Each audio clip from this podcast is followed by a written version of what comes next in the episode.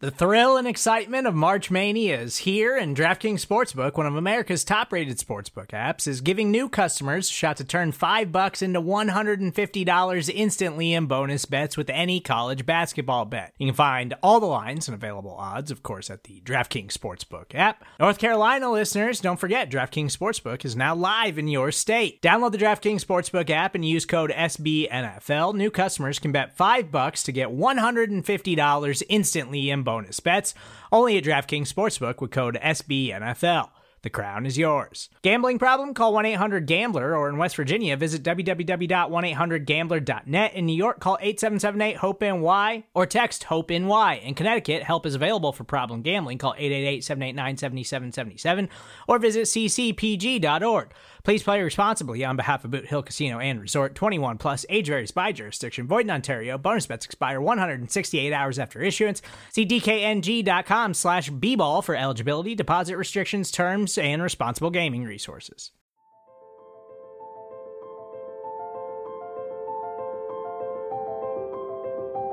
Michael Kist. You caught me not listening again? Benjamin Solak. You never listen! It's the Kist and Solak Show, presented by SB Nation and Bleeding Green Nation.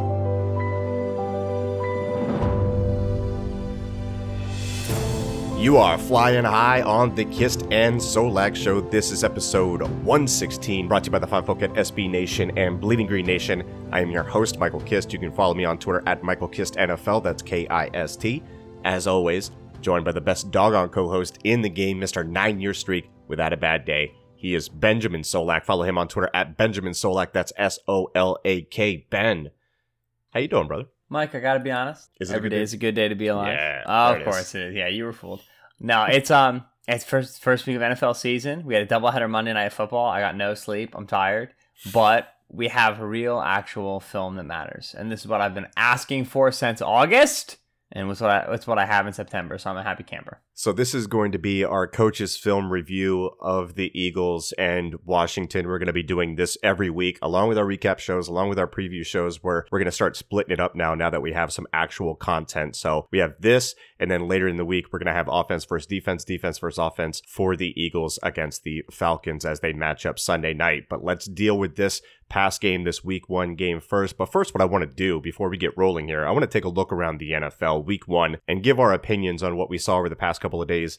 And look, I'll save the Mitch Trubisky stuff for the QB SCO show, but I want to make it clear that he is certified butt cheeks. But I will hit on some of my takeaways with some bullet points here on some other stuff other than Trubisky. Uh, number one, I thought Dak and the Cowboys looked really good against the Giants.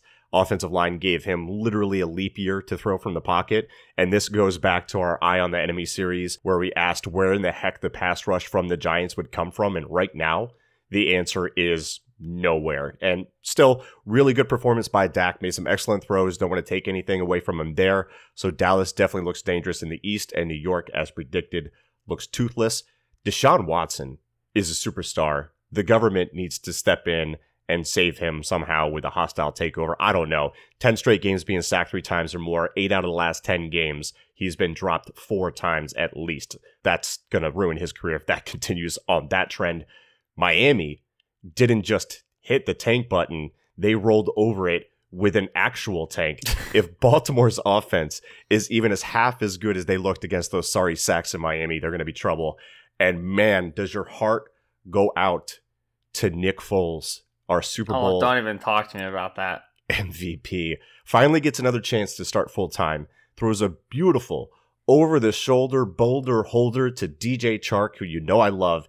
It goes for a touchdown, but Foles is crunched on the play, breaks his clavicle in his non throwing shoulder slash collarbone side. He's going to go on IR. Earliest he can return on November 17th against the Colts. This robs us of Nick Foles versus Carson Wentz in week eight. But Gardner Minshew played like a stud in relief duty.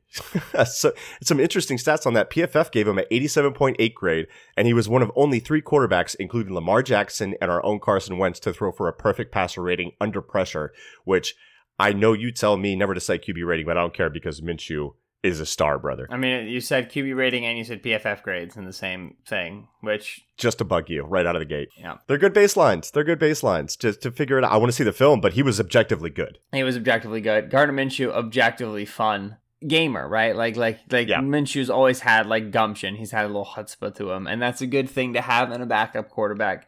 Let's not forget who the offensive coordinator there is in, in, in Jacksonville. That's John DeFilippo. So it's going to be a lot of first read, quick game, RPO based stuff that's just going to get the ball out of your hands quickly. At least it should be. That's what it was in Philly when he went to his backup.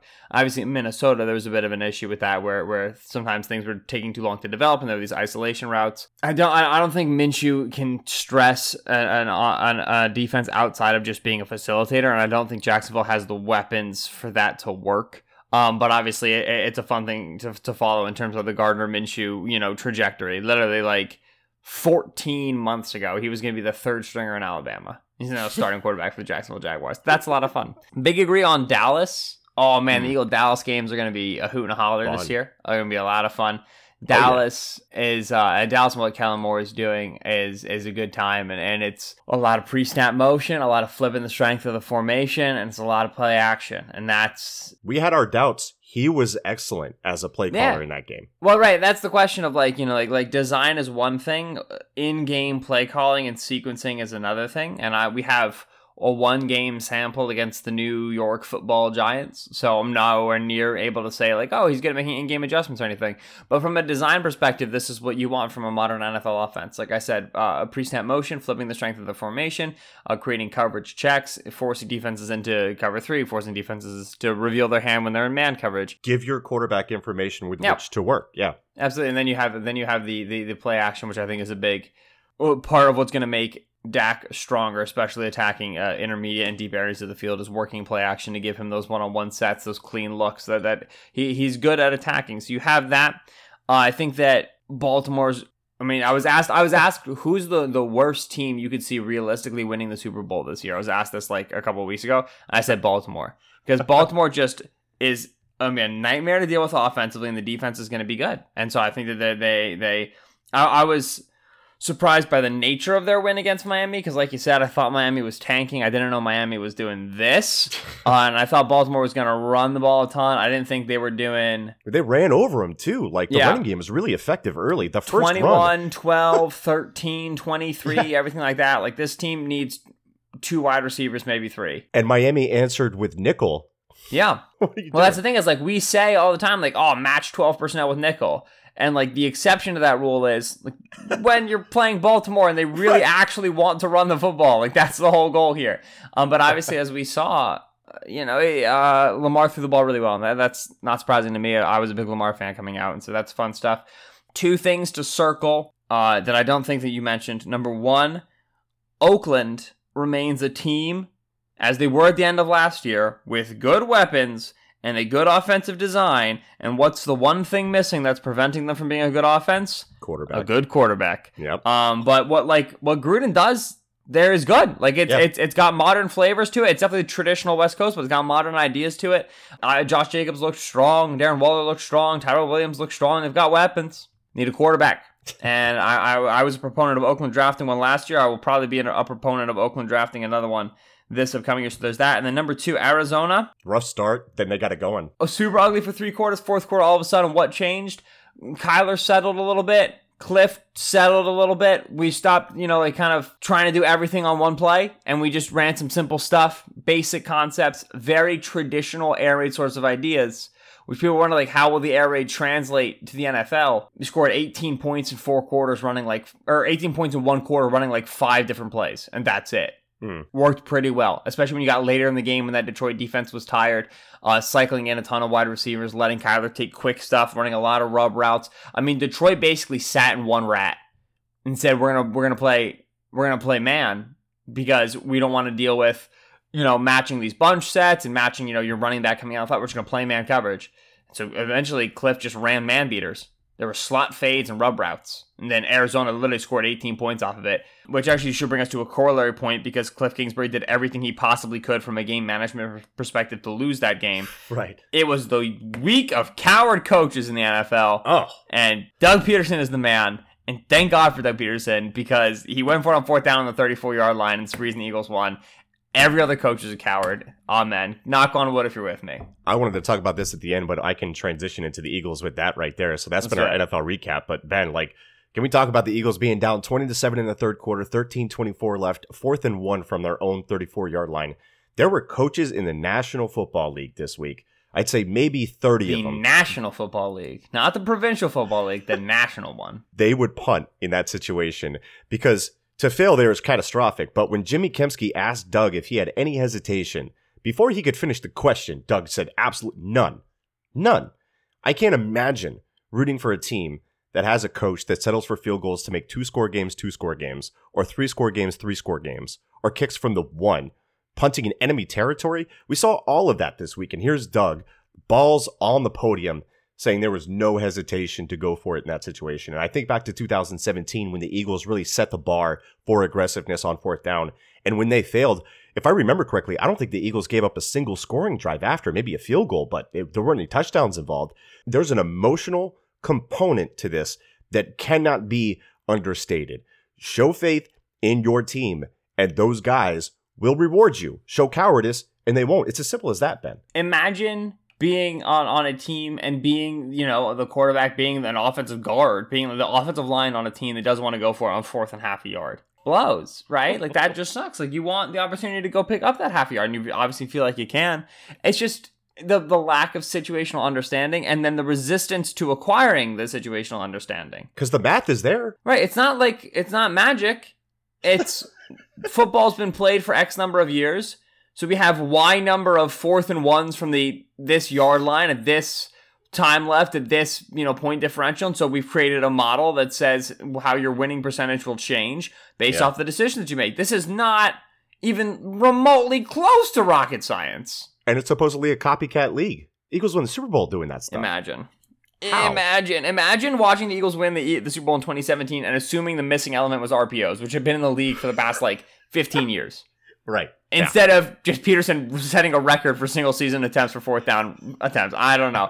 Duh, Whatever it is. Just broke while we're on the podcast, so let's actually chat about this real quick.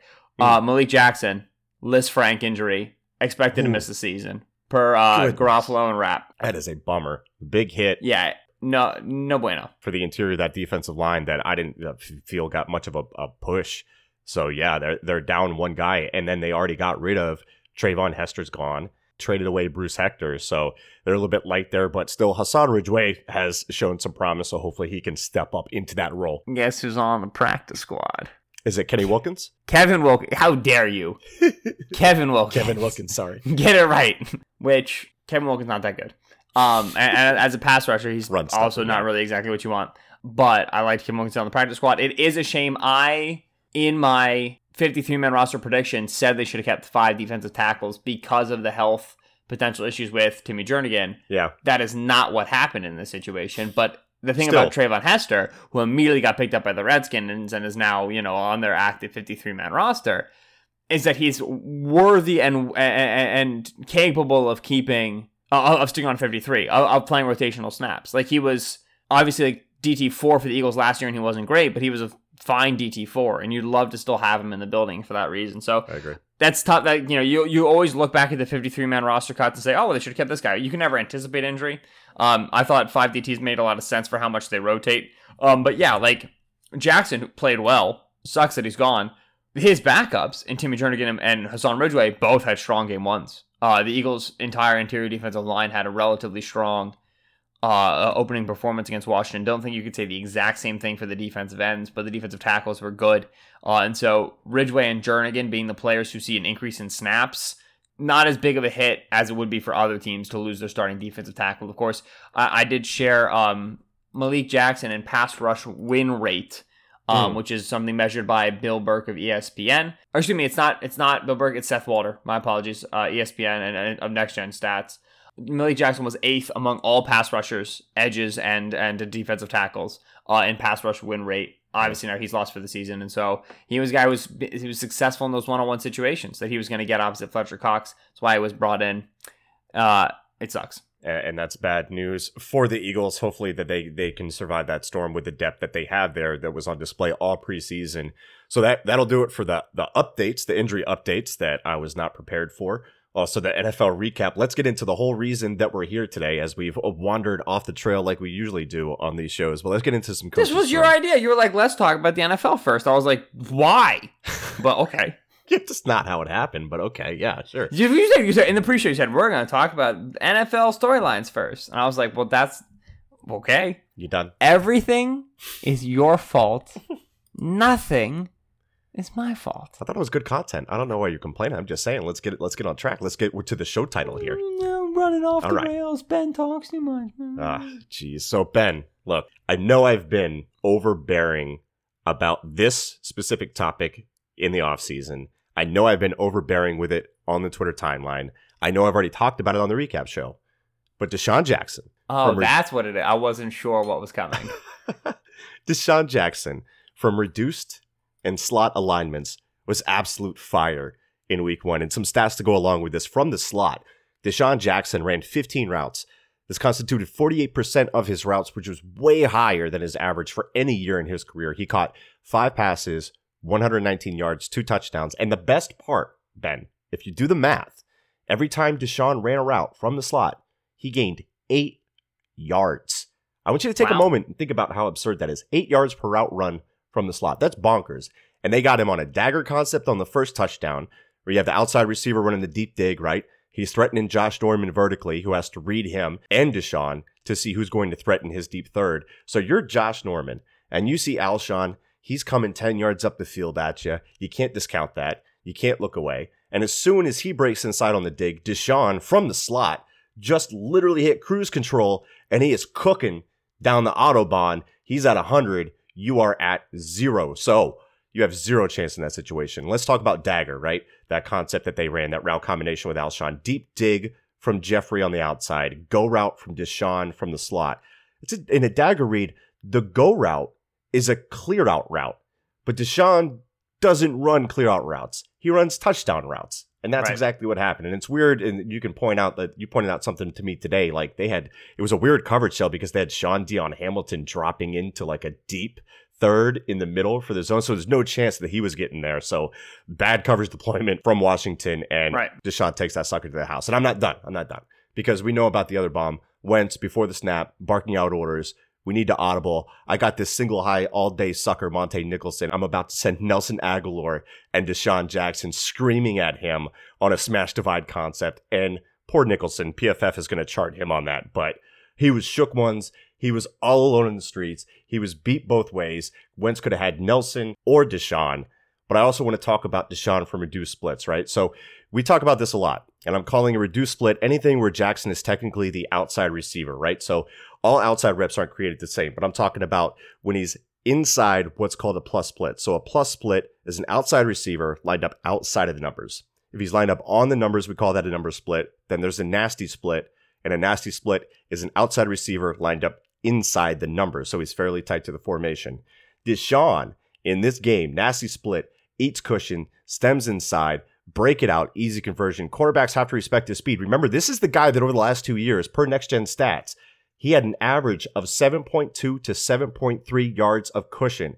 And I'm not going to call it cushion, I'm going to call it respect. This man gets 7.3 yards of respect, top five in the league for both years. He got 7.4 yards of respect on Sunday. Just a little bit more respect from his former team that knows how dangerous he is. They are scared to death that he was going to torch them, torch them deep, torch them in the intermediate areas, torch them inside, torch them outside, gave the Eagles the offensive spark that they needed. And I got a lot of faith in Doug Pederson and Carson Wentz. And somebody has got to scheme that up and somebody's got to throw it. But down 17, nothing early, the Eagles do not end up making it look easy without DeSean Jackson. Oh, absolutely. No, no, no. And this is this goes back to, you know, DeSean's the Eagles' best deep threat since DeSean, right? Like that's that's that's what it was, right? right? It, it, it's the last time the Eagles had a deep threat like DeSean Jackson. It was a second round pick out of Cal named DeSean Jackson. Right.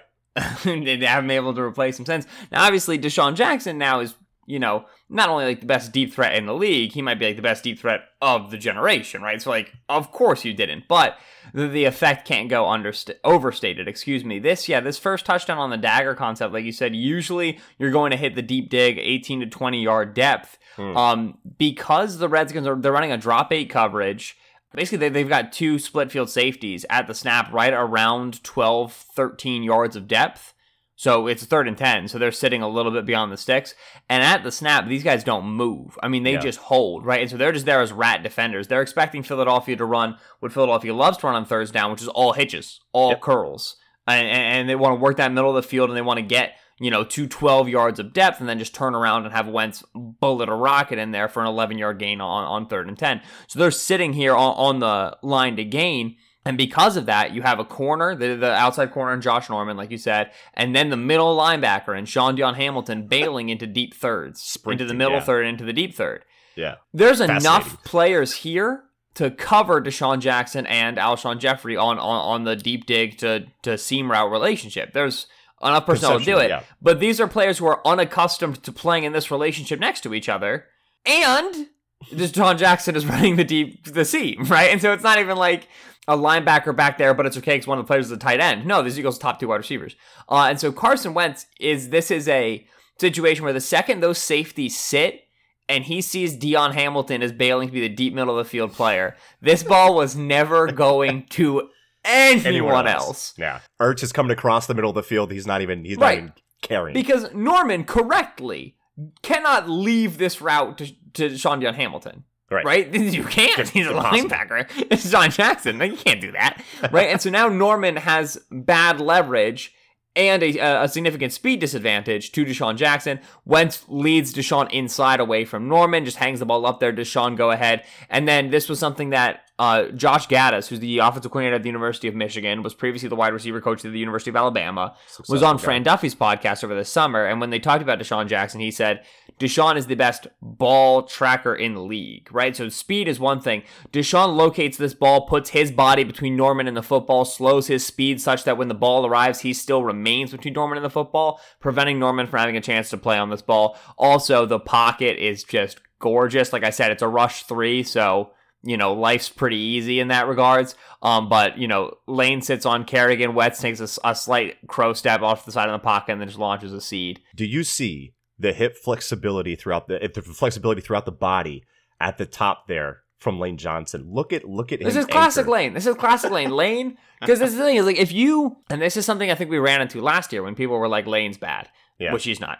Lane takes some of the deepest vertical sets you'll ever see in the Right. game, and Lane's primary like I don't I don't even know if technique is the right word for this, but Lane's u- unique and elite skill that makes him such a good tackle is the the degree of flexibility and recovery athleticism that he has. And so Lane, more so than almost any tackle in the league, I would say, which I I, I can't say I've watched every tackle all the time, so I might be wrong. Invites rushes and invites displacement back into the pocket. Lane very regularly ends up in Carson Wentz's lap. he and Carson are both okay with this because in order to get Lane into Carson Wentz's lap, you had to engage with Lane, and Lane can get his hands on you, and Lane can reset his anchor, and you're not going to be able to actually get to Carson. There's a um, I'm going to remember which play it is. The touchdown to Alshon Jeffery, the five yard touchdown throw to Alshon Jeffery. Again, Lane Lane sits there. He allows for an outside rush, and he just steers him beyond the peak of the pocket. Carson has to step up in the pocket. Because of that, Carson misses a wide open Dallas Goedert. But Right. again, this is just Lane saying like, I'm going to let you come outside. I'm just going to be quick enough and long enough to get you beyond Carson. Carson's going to step up, and then you know. If Carson's got Goedert, he's got space. He can hit Goedert. If not, Carson escapes and makes a play. Hmm. That's the advantage of having a, a quarterback who can move off his spot like Carson does. And so, circling back to the the salient point, no idea what this coverage is from the Redskins. No idea why. I mean, I Never guess like. I get with the two sitting safeties, like it, you know, you could have gotten them in the right play call. Um, but this is this is this screams just put it up for DeSean. Right. It's, you know, see what you can get. Um, Yeah. similar situation, obviously, you said to the check play against Nicholson. Jackson, a, a, a huge boon for that reason. The amount of vertical stress he puts on the defense. I do want to transition the conversation. Yeah, let's do it. This formation that the Eagles are in on this touchdown, Mm. third and 10, turn your book, second quarter, 427. Three wide receivers set to the field. They motion into a tighter bunch. It's, it's pretty pretty spread to begin with. It's just Trey set. back and tight end to the opposite side, to the boundary side. In this case, the tight end is Zach Ertz, and he's flexed a little bit off the line of scrimmage. Hmm. This was by far their most frequent alignment Mhm. in the game. Yep. And I would be shocked if it does not remain so for the remainder of the the foreseeable season, you know, before we get like injury or whatever, so on and so forth. So like this is a a 12 personnel fan podcast. As everybody well knows, this is an 11 personnel set. You could run it with 12. You could go put a tight end as one of the point guys, and they've done that with Ertz before. Obviously, they didn't have Jackson at the time, but very frequently, especially on late downs, this is what Philadelphia gave you as a look because you have Nelson Agholor, DeSean Jackson, and Alshon Jeffery in a bunch set. The there's a wide variety of route combinations that can be run from that three wide receiver set because all three of those receivers are effective to all three depths of the field. Alshon Jeffery is a good short, good intermediate, good deep receiver. DeSean Jackson is a great deep receiver who obviously is a problem short as well. Uh, Nelson Agholor is a great route runner who's good short, good intermediate. He's got speed, he's good deep. Everybody's good to every level, so you can do a ton of stuff. And in the Eagles offense specifically, you have route site adjustments built into a lot of these concepts. And so if you give us coverage X, middle of the field closed versus middle of the field open, if you're giving us a box call against a bunch set, there's adjustments to make to certain coverages, which the wide receivers and the, and the quarterback Carson both know, and you can then respond to certain coverages. So you have that bunch up there. If you want to rotate coverage that way, then you have to go man on man to the outside against Zach Ertz one on one with either a corner or safety. It's not going to go well for you. This, this is Zach Ertz, and that was Zach Ertz had a 20 yard reception at the two yard line. That was exactly that. Yeah. It was three wide receivers to the field side. Ertz isolated to the boundary with the halfback to his side. They had him against, I think, Quinton Dunbar. Mhm. Ertz ran eight yards and turned outside. Nine yard catch. Dunbar Easy. misses the tackle, 22 yard catch. Yep. And that's going to be there all day. So, this idea of we're going to isolate our tight end, who's basically a receiver, on the backside, Yep. and we're going to make you either stay in a, in a in a in a balanced zone coverage against him and thereby give us a numbers and route advantage in terms of spacing on the three wide receiver side, which is what happens here. Or you can rotate coverage over the bunch, get an extra zone defender over there, leave a man coverage guy on Zach Ertz. We're gonna take Ertz for free money every day. Uh, you know, RPO game because obviously the back is to his side, so you can read off of Zach Ertz. This idea, Trey right, Trey left, trips left, trips right, with Ertz isolated as the backside flex Y. Philadelphia Eagles 2019.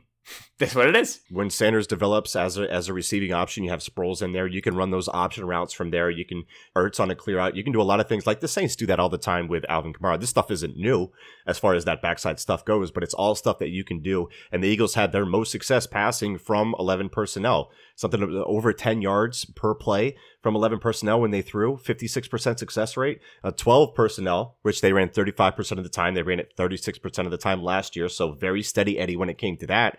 That worked in the run game. Five yards per carry, 60% for success rate. So that that that is good, folks. And I want to dial back to the offensive line before we kick it over to the defense. And the first thing I, I do want to mention this.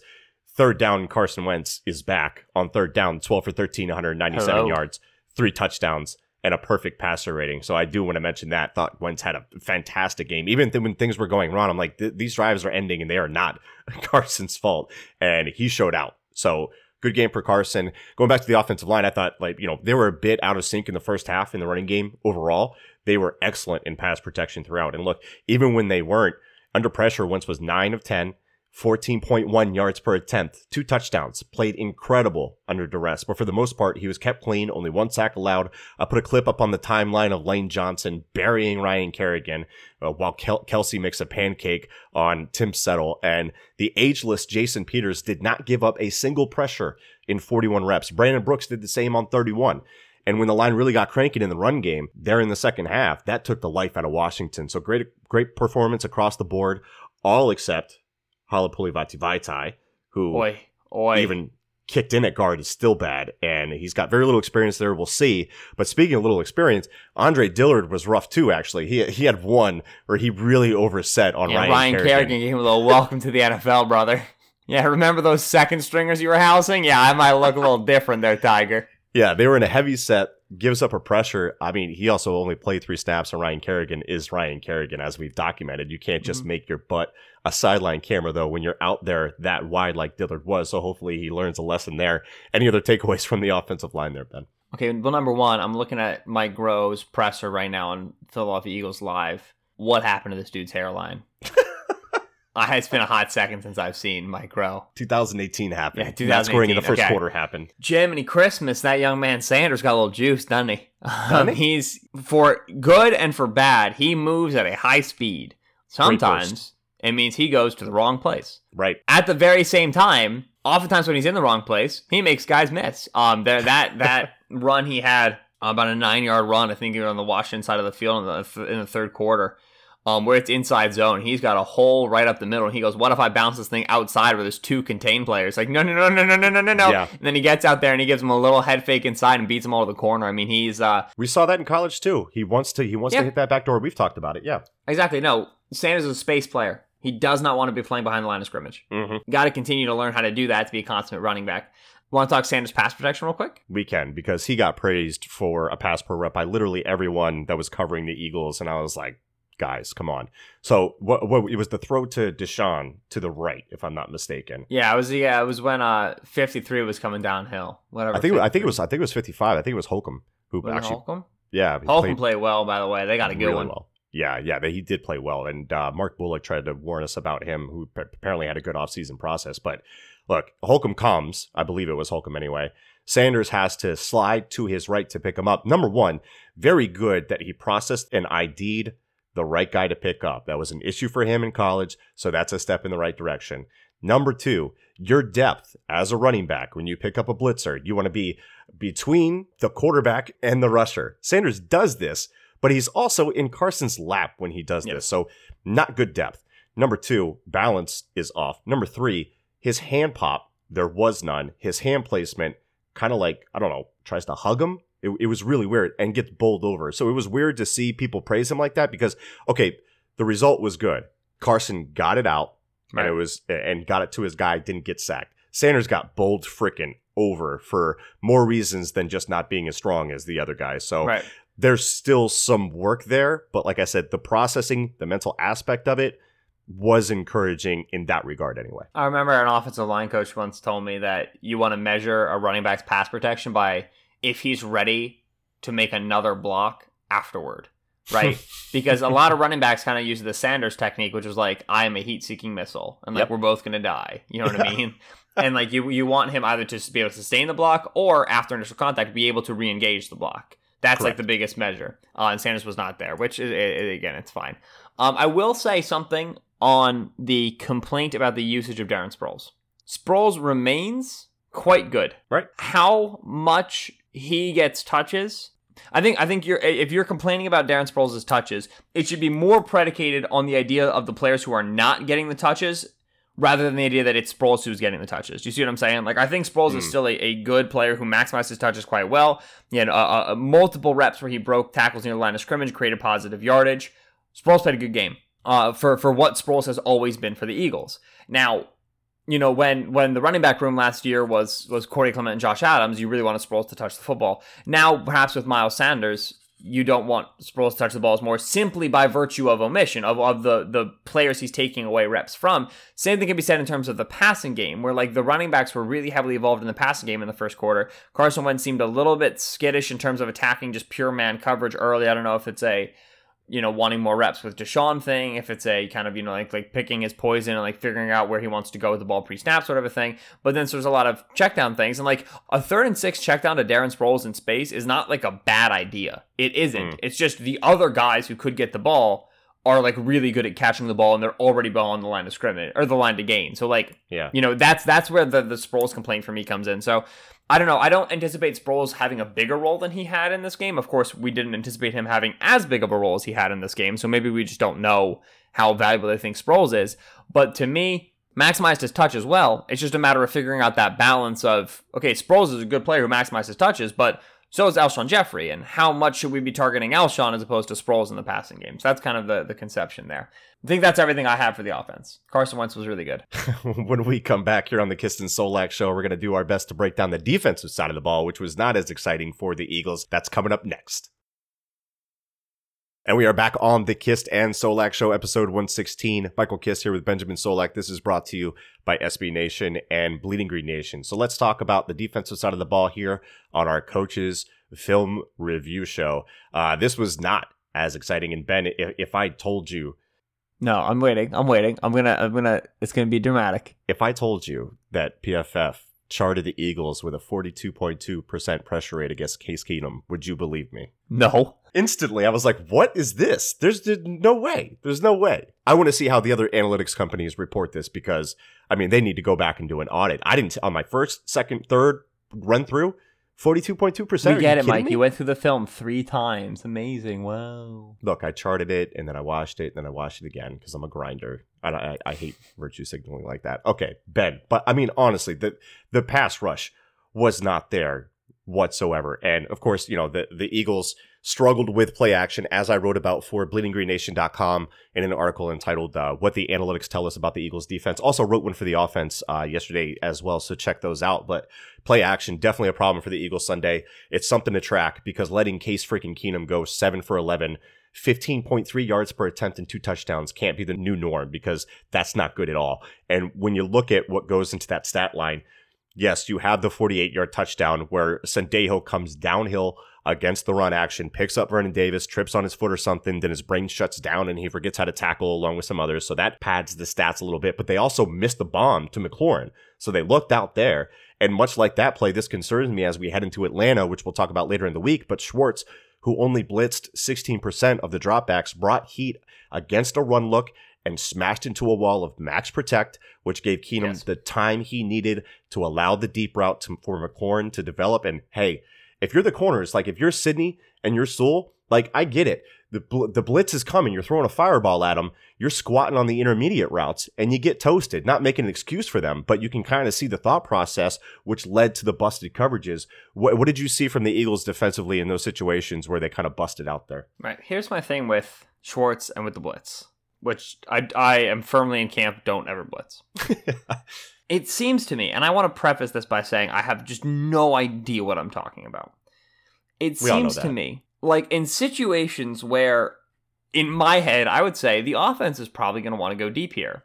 Schwartz is very oriented at taking away like quick throws. Yeah. And in situations where, in my head, I'd be like, the offense is probably looking for some quick short yardage here. Schwartz is like, we got to make sure we're protected deep, and I don't It's understand bizarro. that really. It's it's bizarre. I'm I'm so with you on that because this is they get into an area where you it's shot territory and you and you come to play. Why were the Eagles last in the league in DVOA allowed on post and go routes when you play 15 freaking yards? I- It doesn't make any sense, man. Well, and that's the thing, right? So the Terry McLaurin touchdown against Rasul Douglas, which Rasul Right. literally just confirmed this speaking to reporters. He had no safety help on that play, and that's correct because at the snap, there is no deep middle safety. There are six players on the line of scrimmage. right. There are three corners over three corners, and then there Yep. are two linebackers. And I'm grabbing the play, 69 yard touchdown, right? So they're on the 31 yard line, so not exactly in shot territory yet, but still. You're telling Case, hey, if you get three sec, if you get 2.5 over 2.5 seconds, if I can just hold on to this ball, if I can make one movement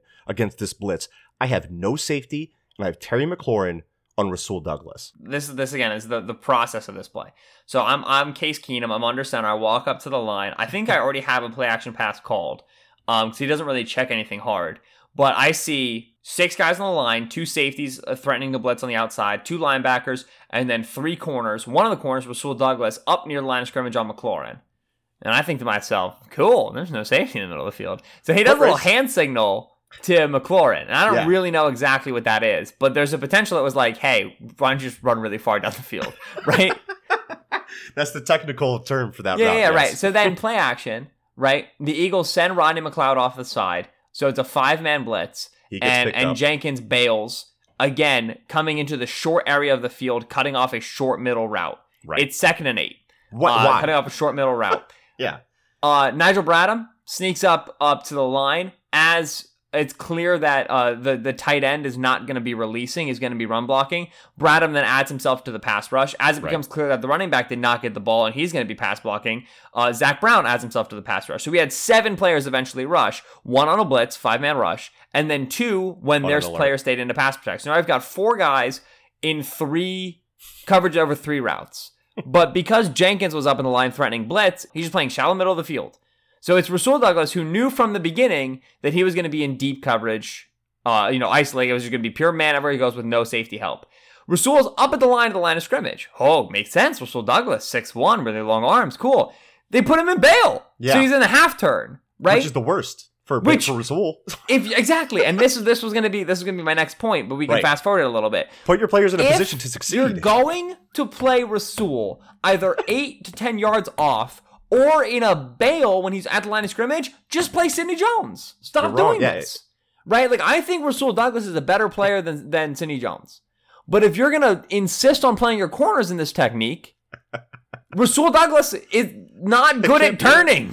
yeah. right? Like that's the big weakness with him. Why are you putting him in space isolated? That's what you need Sidney for. That's Sidney's a, a great at turning around. He's so good at it. Put him there. if you're gonna leave Rasul, that's the thing is like Rasul. This is an isolated receiver, isolated X receiver. There's no other receiver to this side. There's no safety help. This should be a situation where you tell Rasul Douglas whatever coverage you are the most comfortable in, Mm. play because you need to eliminate this guy wherever he goes. Right. This should be an opportunity for Sewell to get right up in the line, take McLaurin, and shove him To buy time to, for the rush to get to buy time to disrupt the route concept, to lead Right. to, to, to, to, to, to, you know to take him out five yards out, to get connected to him. Rasul's great when he's connected when he's in phase. So Rasul's get put in the bail, so he's in the half turn. So when I say the half turn, head and shoulders turned facing the backfield to read, hips facing downfield to potentially open up and run. McLaurin gives him one step to the outside. Rasul takes a hesitation step, and then it's a race between a four-three-five guy and a four-five guy. I wonder who's gonna win. Yep. Right, and then, and again, there's no middle of the field safety help. And so McLaurin can just lean this thing inside, right? And, and leave this huge open space in the middle of the field and say, Keenum, just hang this thing out here and I'll go run under it. There's no one who can come threaten this ball to the outside. and I do not understand why this call makes sense for the situation and why this technique makes sense for the player. Yeah. And that's where I get confused and frustrated. We go to a, the third and three with 118 left. Hmm. Oh yes, I called it 118 left, second quarter. Turn your bucks. Again, we have we have a spread set. It is a four wide receiver set. Eagles are, are showing to rush four single highs about 18 yards off the line of scrimmage. Don't ask me how I feel about that. there's a there's a stack set to the boundary, two wide receivers, and Sin and, and, and Avonte Maddox and and Rasul or excuse me, no no no. Malcolm Jenkins and, and Ronald Darby are right up against it. Both of them right on the line of scrimmage. There's a slot receiver to the field. Avonte Maddox is up against him, right up against the line of scrimmage. One receiver to the out, the receiver to the outside, Rasul Douglas, ten yards off the ball. Why? It's third and three.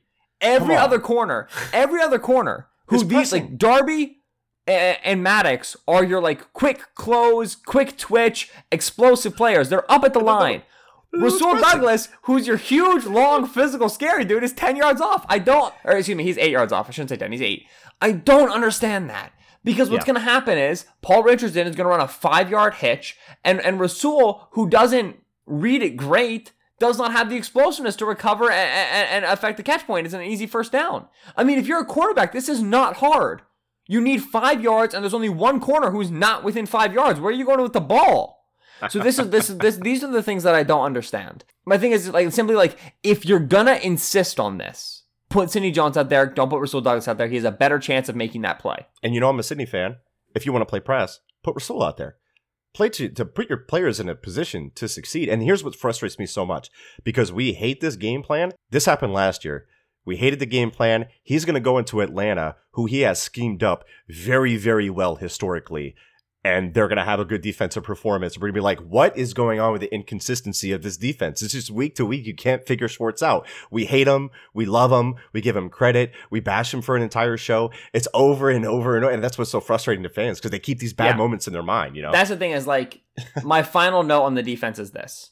It's the same as it was, which should not be shocking, Right. but it is. And so it's going to continue to have the same problems. yeah, yeah, yeah. That's as simple as that. So, uh, la- last thing that I want to hit on here before we get out, of, I, I want to retract my previous statement on the recap show about Nigel Bradham potentially having a good game because outside of the third and three stuff, and look, it was impressive, strong tackle, but let's be honest with ourselves, Chase Roullier did a very poor job of climbing to the second level on a combo block against Fletcher Cox and really left Bradham freed up in space. Like outside of that, he missed three tackles. He was pretty poor in coverage, and that's a problem if he's going to be your dime linebacker and you're going to be in dime packages 55% of the time, like the Eagles were on Sunday. That said, he was solid against the run, along with Vinny Curry and Brandon Graham. Cox had a splash play too, and despite not getting too many standout performances from the defenses, 2.2 yards per carry for the for, for Washington, only a 15% success rate, Washington, again, as we noted in the preview show, wanted to run on first down in the first half, doing it 60% of the time and only having one singular successful play on those while also the, the, whole time not gaining a single first down via run. The only team in week one to not get a first down, to not move the chains for a first down in the run game, Washington wants to establish that? the run, right? And th- by the way, didn't establish the run. We're great in play action. Those two things are not correlative, right? That, just wow. another mountain of evidence going against the fact that you had to establish the run to be effective in play action because they torched the Eagles with it, and which is it's just it's fascinating to me. Uh, ben, anything else that you have on the defensive side of the ball? Oh, Zach Brown. Let's get Kamu healthy, shall we? Brother, we got to, we got to, man. Let's and let's him. hope Kamu is the the pass coverage linebacker that was promised, man, because we need help in that area. There's no yeah. doubt about it, for sure. Ben, that's going to do it for today, I guess. Since you gave me that look, it was that the take home look. I'm well. I'm you said anything else, and I made my Kamu joke, and then yeah. you finished as if you wanted me to say something, and I was like, "But that was my anything else. Is this a second anything else? Am I give, yeah. being given another one?" Um, yeah. um, let me think. Um, Sendejo wasn't very good. I wish LJ Fort took snaps. Nate Gerry is bad. um, Josh Sweat got blocked by Trey Quinn at one play, and that made me upset. Okay. that's bad. That's bad, Ben. Yeah. Well, Brandon Graham also did, so it's fine. Yeah, yeah. Well, that's true. Ben, say goodbye to the uh to the gentle listeners. Thank you as always for listening to the Kist and Solak show here on Bleeding Green Nation Radio. We do appreciate you swinging by. This was the first All 22 recap show focusing on the Eagles 32 to 27, I think, uh, victory over the Washington Redskins. Offense is very good. Defense is much the same. Get excited for a fun season. Atlanta is the Sunday night football game in week two. We will be preparing you for that throughout the rest of the week as we put a bow on Washington and Philadelphia. Expect two preview shows from the Kist and Solak show, focusing on schematic and matchup tendencies. Of course, the regular BGN radio show with Brandon Lee and May He Forever Reign, and John Stolnis will also be available previewing that game as we updated on this podcast. Malik Jackson injury. Sorry, I was I was other, I was late. On, um, I, I, I tripped you up. I was late on the May He Forever Reign. That was my fault other um other injuries there'll be updates. Other other changes in the roster there'll be updates if the eagles add a defensive tackle. I'm sure we'll talk about him. He's been michael kist on twitter at michael kist nfl that's k-i-s-t i've been benjamin solak on twitter at benjamin solak that's s-o-l-k rate review subscribe love us dearly support us in everything that we do. Unconditionally follow us. Thank you. We all we got we all we need fly eagles fly